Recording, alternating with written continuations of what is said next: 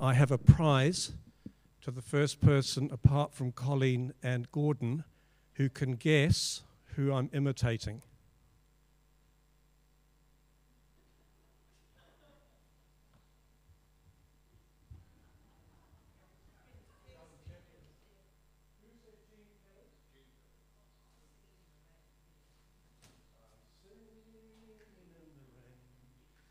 Singing in the rain. Glorious day. I'm so happy.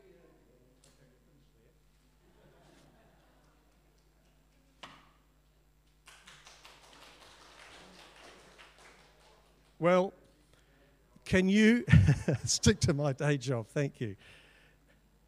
Um, this is my day job. Um, anyway, uh, can, you, can you ever recall a time in your life, just think for a minute and be honest with yourself, when you really couldn't just contain yourself? Um, you were kind of overflowing with joy and happiness. What's that? on your wedding day. There you are. There you are. Um, uh, or you sh- in fact, I remember taking your wedding. She came dancing into the wedding. She was dancing. She wasn't just walking in solemnly like a kind of a bride or happily. She danced in, you know. Um, and I don't know if you've ever burst into song in your life. You just sort of suddenly burst into song or you shouted at the top of your voice with joy. You know, those of you watching the World Cup, you'll see lots of people shouting at their voices with joy. Uh, nobody tell, say what has happened in the matches today, please. Just keep it all quiet, especially Ray, if he's here. Um, the reason I say this and start like this is that this is the tenor of the passage that we're reading today. It's like the bursting of joy of Scripture coming out um, in Scripture. It's uh, like you know when you pass an exam and you're just so relieved and you're so happy, or um, you got that job that you really wanted, um, uh, something like that. It's sort of a prayer of yours has been fulfilled. You know, some, sometimes we pray for long and hard for a situation, don't we? And suddenly it becomes fulfilled in God's time. And we're so relieved and full of joy. That's the message of today. Um, so, um, this particular meeting um, that we're looking at today between Elizabeth and Mary, you can put the next slide up if you like, Gordon, is just this um, Holy Spirit joy that filled both Mary and Elizabeth. Each of them, of course, had something in common. Um, Elizabeth uh, was um, elderly, she was married, she had been childless all her life, she was beyond childbearing age. She'd been praying with Zechariah, the scripture tell us, for a child, and suddenly the Lord was merciful to her. And she was carrying John the Baptist in her womb. And then there's Mary at the different end of the scale, probably about 13 or 14 or 15 years of age, um, just past puberty. She was betrothed but not married and she was carrying, she'd been told she was going to conceive by the Holy Spirit and carry the long awaited Messiah. And she had hanging over her the fear of death. Because in that culture, if you had a child before you were betrothed, you were considered an adulteress and you could be stoned to death. Yet she still burst into song. Something uncontainable despite the circumstances, she'd had this heavenly visitation and she was carrying the long awaited Messiah. You know, when the Holy Spirit, when the Holy Spirit comes into our life and intersects with our life, there's no containing the joy. Charles Finney, who was a Presbyterian minister in America, and was responsible with his preaching for the second great awakening, he said this of his experience of being filled with the Spirit. He said, No words can express the wonderful love that was shed abroad in my heart.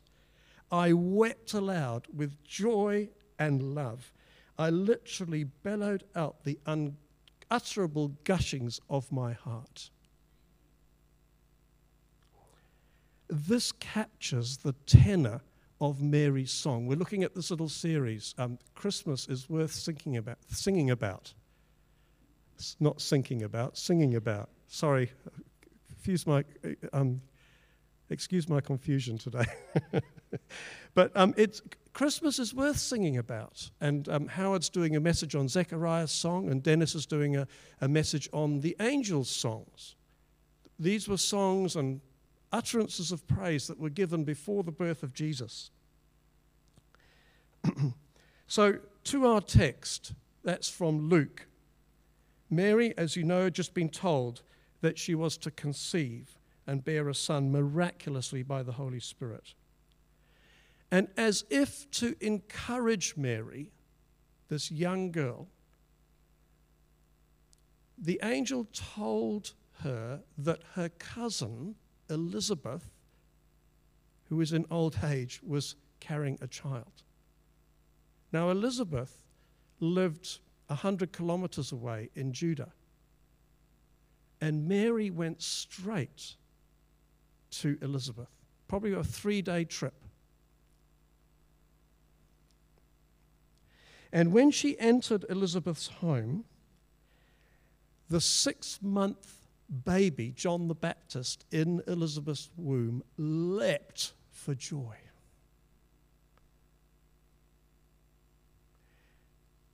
Note, if you look at the scriptures carefully, the angel told Zechariah that John the Baptist would be filled with the Spirit in his mother's womb. Now, Elizabeth herself, when the baby leapt, she, the Holy Spirit, says the scriptures, the Spirit filled her and she declared these great blessings over Elizabeth. Holy Spirit inspired, but with knowledge, blessings, full of exuberance and joy. The blessing um, that uh, she was amongst all women, the blessing of the child in her womb, and of course, the blessing that Mary believed what the angel had said she trusted in God. And Mary's response is a song that we know called the Magnificat. Have you heard that phrase before, the Magnificat?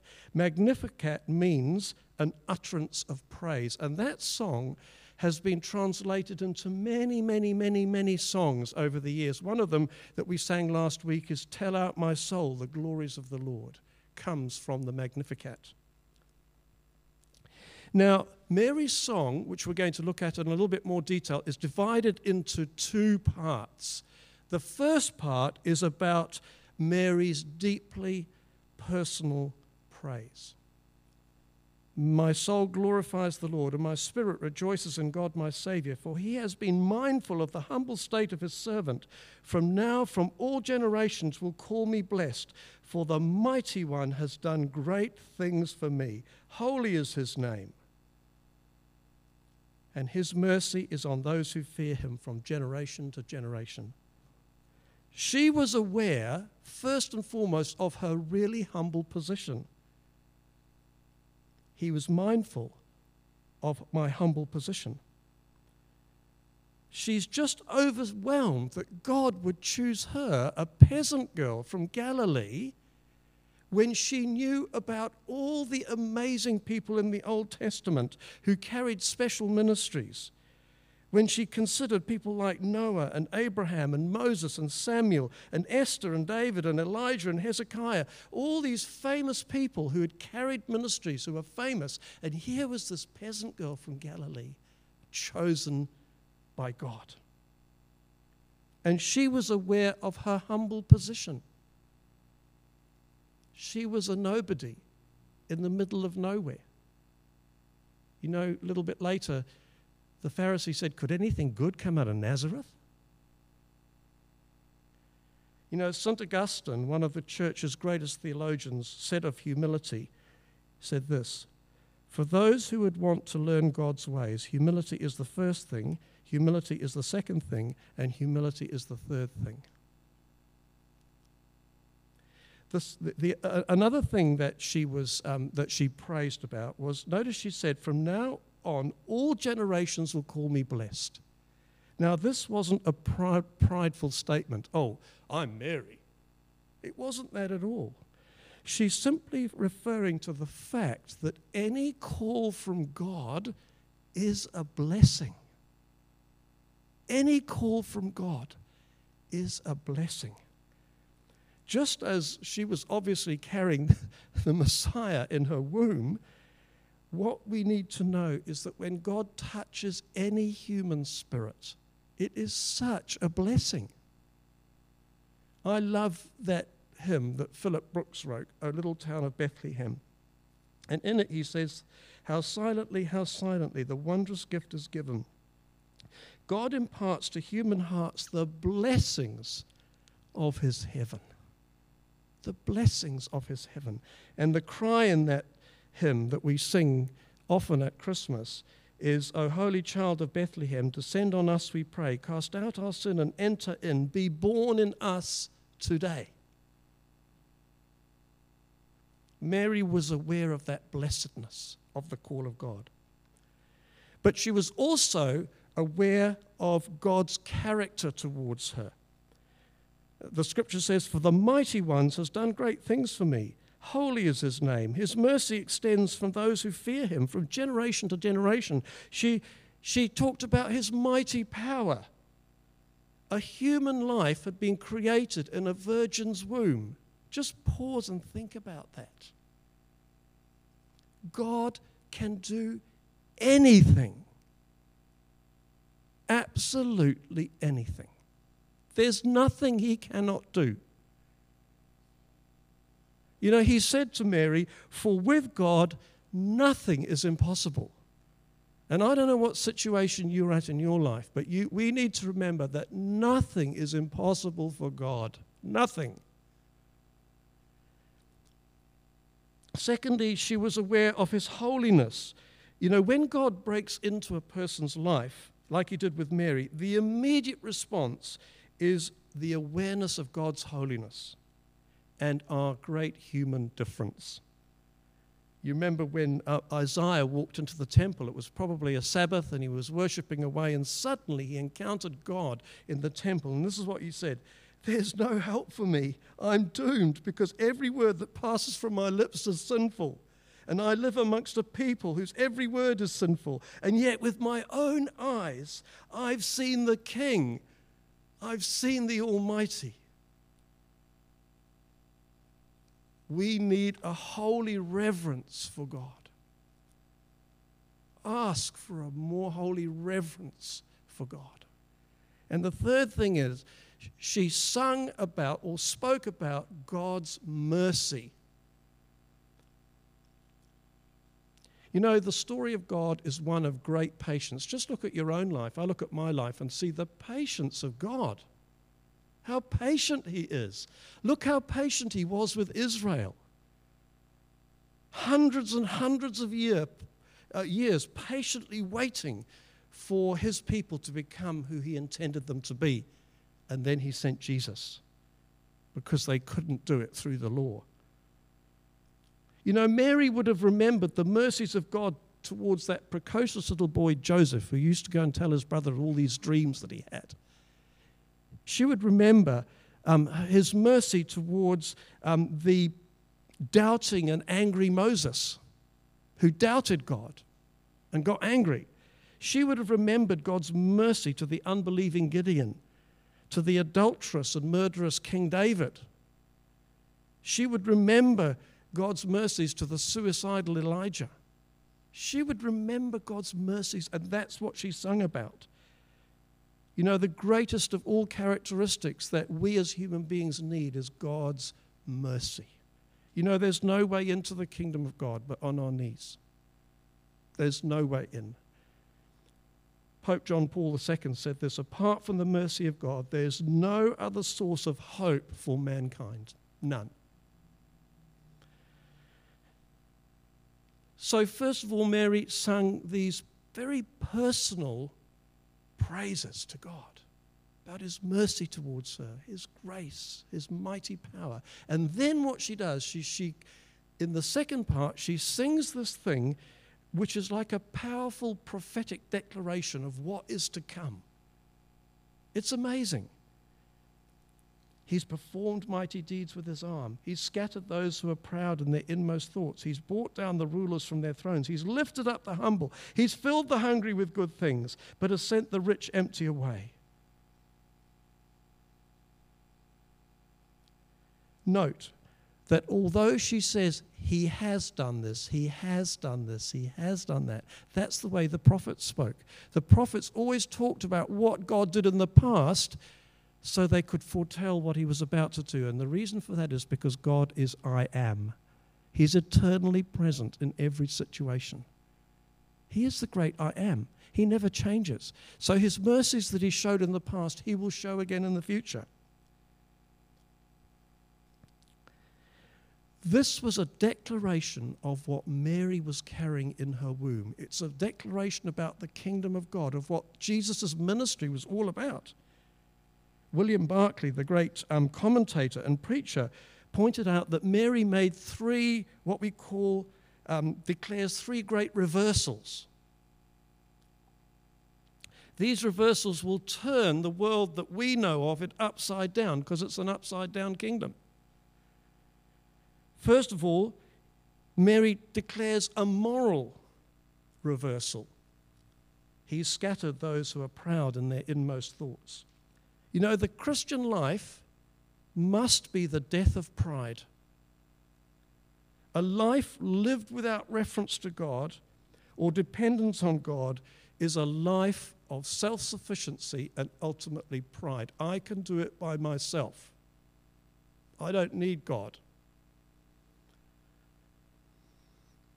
Andrew Murray said, Pride must die in you, or nothing of heaven can live in you. The second great reversal was a social reversal. He has, he has brought down rulers from their thrones, but he's lifted up the humble. Christianity puts an end to the, all the world's labels, all the world's gold medals, all the world's titles. Christianity puts away with all that stuff, all those things that we confer on people honors and medals and titles, all those things. The kingdom of God does away with that. William Barclay, uh, speaking, tells a beautiful story about a wandering scholar. He had been very rich in his life. His name was Muretus um, in the Middle Ages. And he fell into great poverty and became extremely sick. He was taken to a hospital for beggars in his rags the doctors started to discuss in Latin, thinking he couldn't understand them, that they were not going to treat him. They'd let him die because he was such a, in such a poor state, and they would use his body parts for experiments. He looked up at them and he said to this to them in Latin Call no man worthless for whom Christ died. Call no man worthless for whom Christ died. You know, when a person receives the forgiveness of God and the Holy Spirit comes to live within them, they are a daughter or a son of the King. There are no ranks in God's house, there are just sons and daughters. There's no gold medals in God's house, just sons and daughters. And the third thing that, uh, that uh, Mary um, recognized was this great economic reversal. He has filled the hungry with good things, but he sent the rich away empty. This is not just a reference to finances, although it is important, and I'm going to speak about that. It's also a reference, actually, to people being spiritually poor. Um, it's a reference to um, those who are hungry for God are filled with good things. And the rich, those who don't need God, he's sent empty away. You know the rich the story of the rich young ruler? Oh, I do all of these things, Jesus. And he said, One thing you don't do, sell all your possessions and come follow me, and you'll have be in the kingdom of God. And he went away sad. He wasn't willing to give it up. But you know, also, particularly at this time of year and in the age we're living in, a community and a society without Christ is a society where people just are out for themselves. I'm going to amass all I can for myself to make myself comfortable and just enjoy life. And the trouble with that is you end up trampling over lots of other people. But a Christian community, a truly Christian community, is a community where a person in the community would rather not have too much while others have little.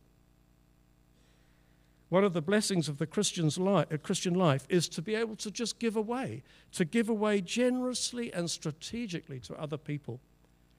You know, the hallmark of the very first church was unlimited generosity. This is what the scripture says in Acts chapter 2. Now, all the believers were together and they had all things in common. And they sold their possessions and goods and they divided them amongst anyone who had a need. So Mary made these two declarations this personal declaration of her joy at being chosen. And then she made this prophetic declaration. And I want to leave us now with three takeaways that we could possibly consider. The Lord may be speaking to you in a particular way today, and I'd encourage you to hang on to that. But the first one is this Could you write your own Magnificat? Could you sit down and spend some time today reflecting on what God has done in your life and write out your poem, your Magnificat to God, and s- sing it out. Some people say, I'm not into singing. Well, speak it out. It actually, the scripture says Mary spoke and said, it doesn't say sing. Could you write your own Magnificat? If you are a Christian and you have been born again, you can write a Magnificat just like that. The second thing is, the second takeaway is this. Maybe you could think through some of the challenges about kingdom living that Christ brings to our lives in your own life. You know, is there some pride in your life that needs humbling? Is there people that you kind of look down your noses at? Are there people in difficult economic circumstances um, and kind of you just, I don't want to be associated with them. Oh, well, they're just the filth of the earth. I've heard, I've heard people say these things. They're just filth. Jesus rolled his sleeves up and he sat with filth in their houses. He had meals with them. In fact, he called some of those to be his disciples. And we need to check our own um, hearts, I think, about what Jesus calls us to be. Um, another thing is do we have so much that we could actually help someone else out? And say, well, I really don't need this. I, I need to sell it and get the money and give it to you, or whatever it is. I think being generous particularly at this time of year, particularly when our nation is in such a struggle, just being generous um, uh, with, with people as we're able to. We're not to beat ourselves up, it's just what the Holy Spirit shows us to do. And I think the third thing is, the third thing is, is go on being filled with the Spirit. I think if you were to write your Magnificat, you'd be quite surprised what the Holy Spirit does in your life. I really do. Because Paul says, doesn't he? Instead, be filled with the Spirit, addressing one another in psalms and hymns and spiritual songs, singing and making melody in your heart to the Lord, giving thanks always for these things. And I think if you do that, you know, the, it's an imperative. When Paul says, um, be filled with the Spirit, the actual sense is choose to be filled with the Spirit. It's a choice. I mean, God does come to us supernaturally and miraculously, but also it's a choice to be filled with the Spirit. And I'd want to encourage you as the church, um, particularly at this time, at this Christmas time, to be filled with the Spirit of God, the Spirit of love and grace and um, gentleness and all those things which uh, God wants us to be. And I'm, I'm, very conscious as I say this that there are three fingers pointing back at me all the time.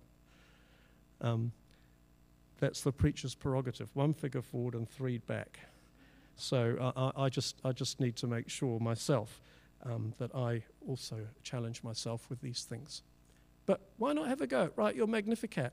Why not post it online? Your Magnificat. Yours is unique. I found myself coming back from Auckland, um, visiting my grandson, um, s- developing my own Magnificat in my heart, singing it, shouting it, because you can see where God has intersected with your life. Let me pray, and then I'm going to ask the team to come up and play us a song. Lord, you're so wonderful. We thank you. Thank you for your goodness. Thank you for your love. Thank you for your mercies, which are new every morning. Your mercies in creation, but your mercies, O Lord, to us. Lord, we pray that this Christmas time we would be wanting to sing about Christmas because it's so wonderful. Wanting to sing about the, the baby in a manger, Jesus who grew up. Wanting to sing about what you've borne in our own hearts out of thankfulness and praise. We pray these things in Jesus' name. Amen.